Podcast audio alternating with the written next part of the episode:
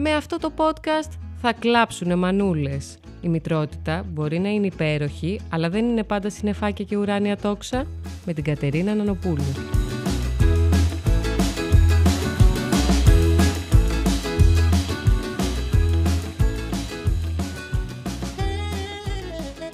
Καλησπέρα, καλημέρα, δεν ξέρω τι ώρα το ακούτε, καληνύχτα. Ε, είμαι η Κατερίνα Νανοπούλου, είναι ένα ακόμα επεισόδιο, θα κλάψουνε μανούλες, εδώ από το στούντιο της Liquid Media για το Gen.gr. Ε, ελπίζω να είστε καλά. Το προηγούμενο επεισόδιο με τα Terrible Tools ε, έχει πάει σφαίρα, έχω να πω. Ευχαριστώ πολύ και για τα μηνύματα, γιατί πραγματικά ε, από όσα μου έχετε στείλει, δικές σας ιστορίες, τι σας έχει συμβεί, πώς το έχετε βιώσει, πραγματικά δεν ξέρω να κλάψω ή να γελάσω με αυτά που ακούω. Ε, και ουσιαστικά αυτό το θέμα για το οποίο θα μιλήσω σήμερα είναι κάπως και συνέχεια του προηγούμενου, γιατί με αφορμή τα Terrible Tools και γενικά όλα αυτά που είπα στα social media, ε, άρχισα να σκέφτομαι κάποια πράγματα. Λοιπόν, το θέμα για το οποίο θα μιλήσουμε σήμερα είναι η τοξική γονεϊκότητα. Λοιπόν, δεν σας λέει κάτι αυτός ο όρος, γιατί τον εφήβρα εγώ, δεν ξέρω αν υπάρχει. Έτσι αποφάσισα να το πω, οπότε θα σας εξηγήσω και τι ακριβώς εννοώ. Ε, για να το εξηγήσω καλά, για να το εξηγήσω καλύτερα βασικά, θα σας πω ένα παράδειγμα. Όταν ανέβασα λοιπόν στο Instagram όλα αυτά σχετικά με τα Terrible Tools και διάφορα περιστατικά που συμβαίνουν ε, ε, με τον δικό μου το μικρό, ε, δηλαδή είπα ότι καμιά φορά νιώθουμε μέσα στο σπίτι ότι ξέρεις, δεν μπορούμε να κάνουμε κουβ... δεν μπορούμε να πούμε κουβέντα, δεν μπορούμε να κάνουμε ένα βήμα, φοβόμαστε με το παραμικρό, μην του κοπεί μπανάνα στα δύο, μη τυχόν ή μην κόψεις το τος με το λάθος τρόπο κτλ. Ε, οι περισσότεροι μου είπατε ότι ναι, είμαστε, καταλαβαίνουμε τι λες, ε, μας συμβαίνει και εμάς και αχ, αυτό με την μπανάνα, πάρα πολύ συνηθισμένο, ε, παρένθεση.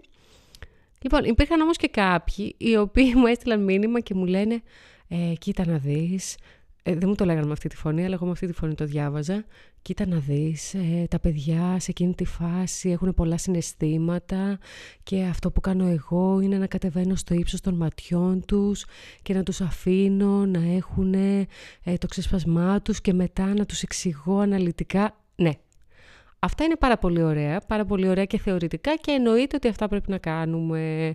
Δεν είμαστε όμως ρομπότ.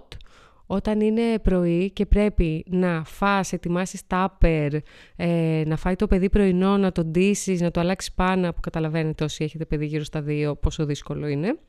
Ε, και πρέπει να ετοιμαστείς και εσύ για να πας στη δουλειά και να γίνουν όλα αυτά και να πας και το παιδί στο σχολείο στην ώρα του. Ε, δεν μπορείς να τα κάνεις όλα αυτά. Προσπαθείς και προτιμάς να αποφύγεις κάποιο ξέσπασμα με κάθε τρόπο, Ε, ώστε να πας κάπως ήρεμο στη δουλειά σου και τέλος πάντων να φτάσεις κάποια στιγμή εκεί και το παιδί να φτάσει στο σχολείο ντυμένο, πλυμένο κτλ.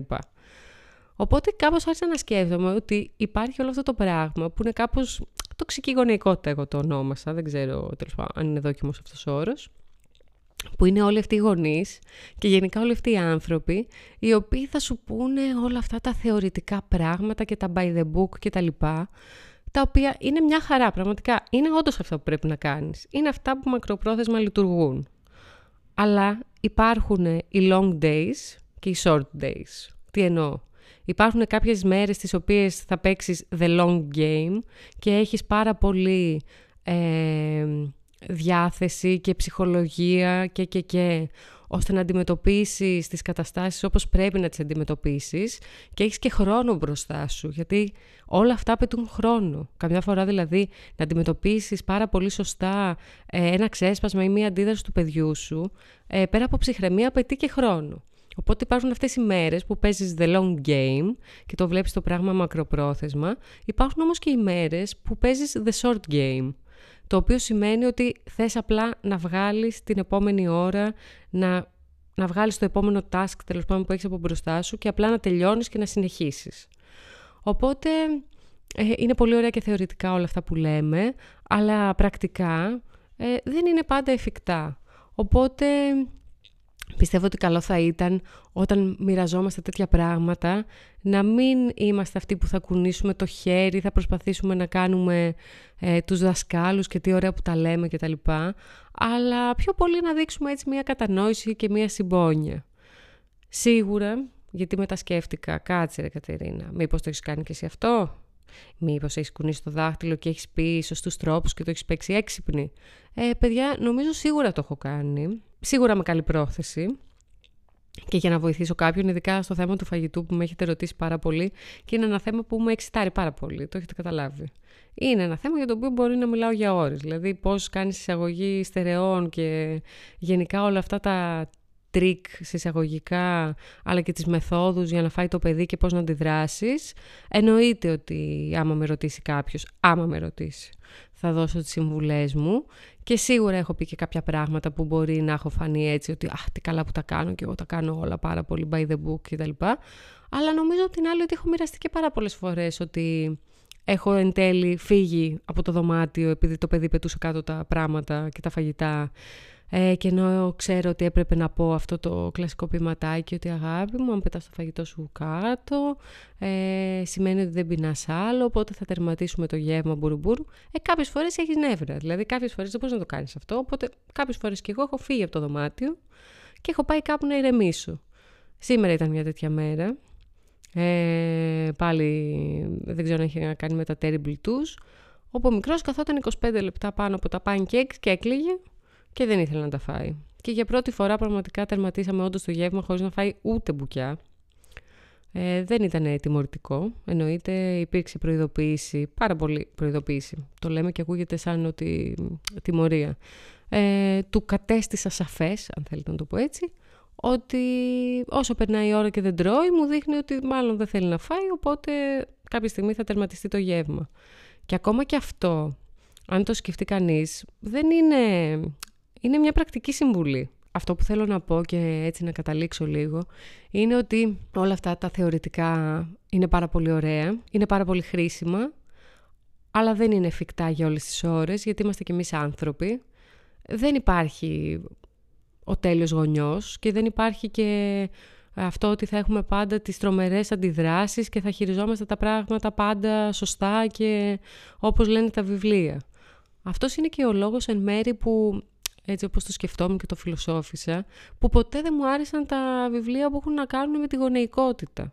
Δηλαδή δεν διάβασα ποτέ parenting books, γιατί μου φαινόταν πάρα πολύ έτσι ότι μπαίνεις σε ένα κουτάκι ε, και μετά θα πρέπει ντε και καλά να χειριστείς τα πράγματα με πολύ συγκεκριμένο τρόπο. Δηλαδή προτιμώ να διαβάζω πράγματα από εδώ και από εκεί, να συλλέγω πληροφορίες και μετά να τα βάζω με το δικό μου τρόπο. Γιατί μην ξεχνάμε ότι κάθε οικογένεια είναι διαφορετική.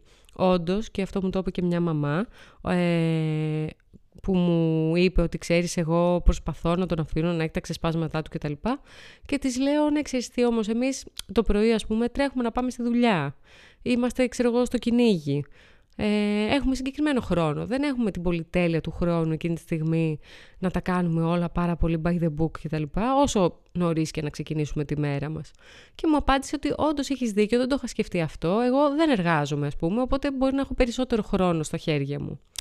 Δηλαδή είναι και κάποια πράγματα που έχουν να κάνουν και με την οικογένεια και με τη δομή της κάθε οικογένειας και τις συνήθειές της τέλος πάντων και πώς είναι.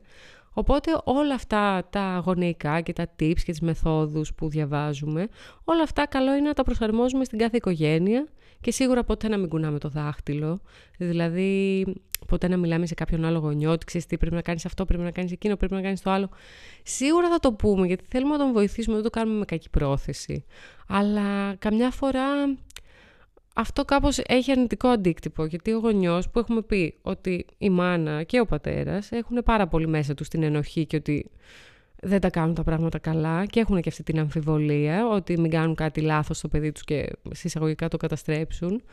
Δεν θέλουν κάποιον που να τους λέει τόσο τέλειο ότι τα κάνει, γιατί νιώθουν ότι τα κάνουν όλα λάθος. Και η αλήθεια είναι ότι οι γονείς κάνουμε ό,τι καλύτερο μπορούμε και αυτό πολλές φορές είναι απλά υπεραρκετό. Σημασία έχει να δείχνουμε στα παιδιά μας πάρα πολύ ότι τα αγαπάμε.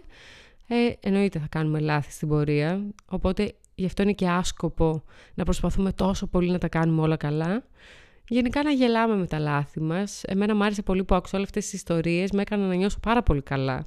Όσοι μου στείλατε δηλαδή ε, τις ιστορίες σας με το τι κάνει το παιδί σας. Γιατί λέω εντάξει, είναι Το ήξερα βέβαια, θεωρητικά, το είχα διαβάσει ότι είναι φυσιολογικό για τα παιδιά να κάνουν έτσι.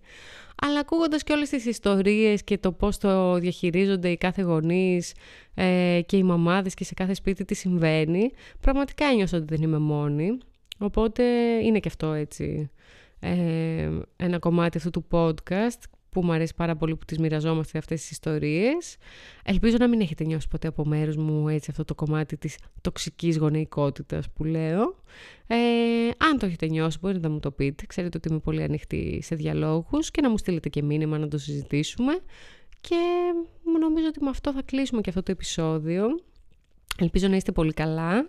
Πλησιάζει και η μέρα της μητέρας και έτσι θα έχουμε ένα κάπως πολύ special επεισόδιο ε, και πολλά ακόμα τα οποία ανυπομονώ να τα μοιραστώ μαζί σας. Θα μαθαίνετε τα νέα μου μέσω Instagram, οπότε μπορείτε να με ακολουθήσετε γράφοντας παπάκι bubbles κάτω παύλα cat. Και μέχρι και το επόμενο επεισόδιο, ελπίζω να είστε καλά και υπομονή σε όσους βιώνετε τα terrible twos ή τα horrible threes. Καλή συνέχεια.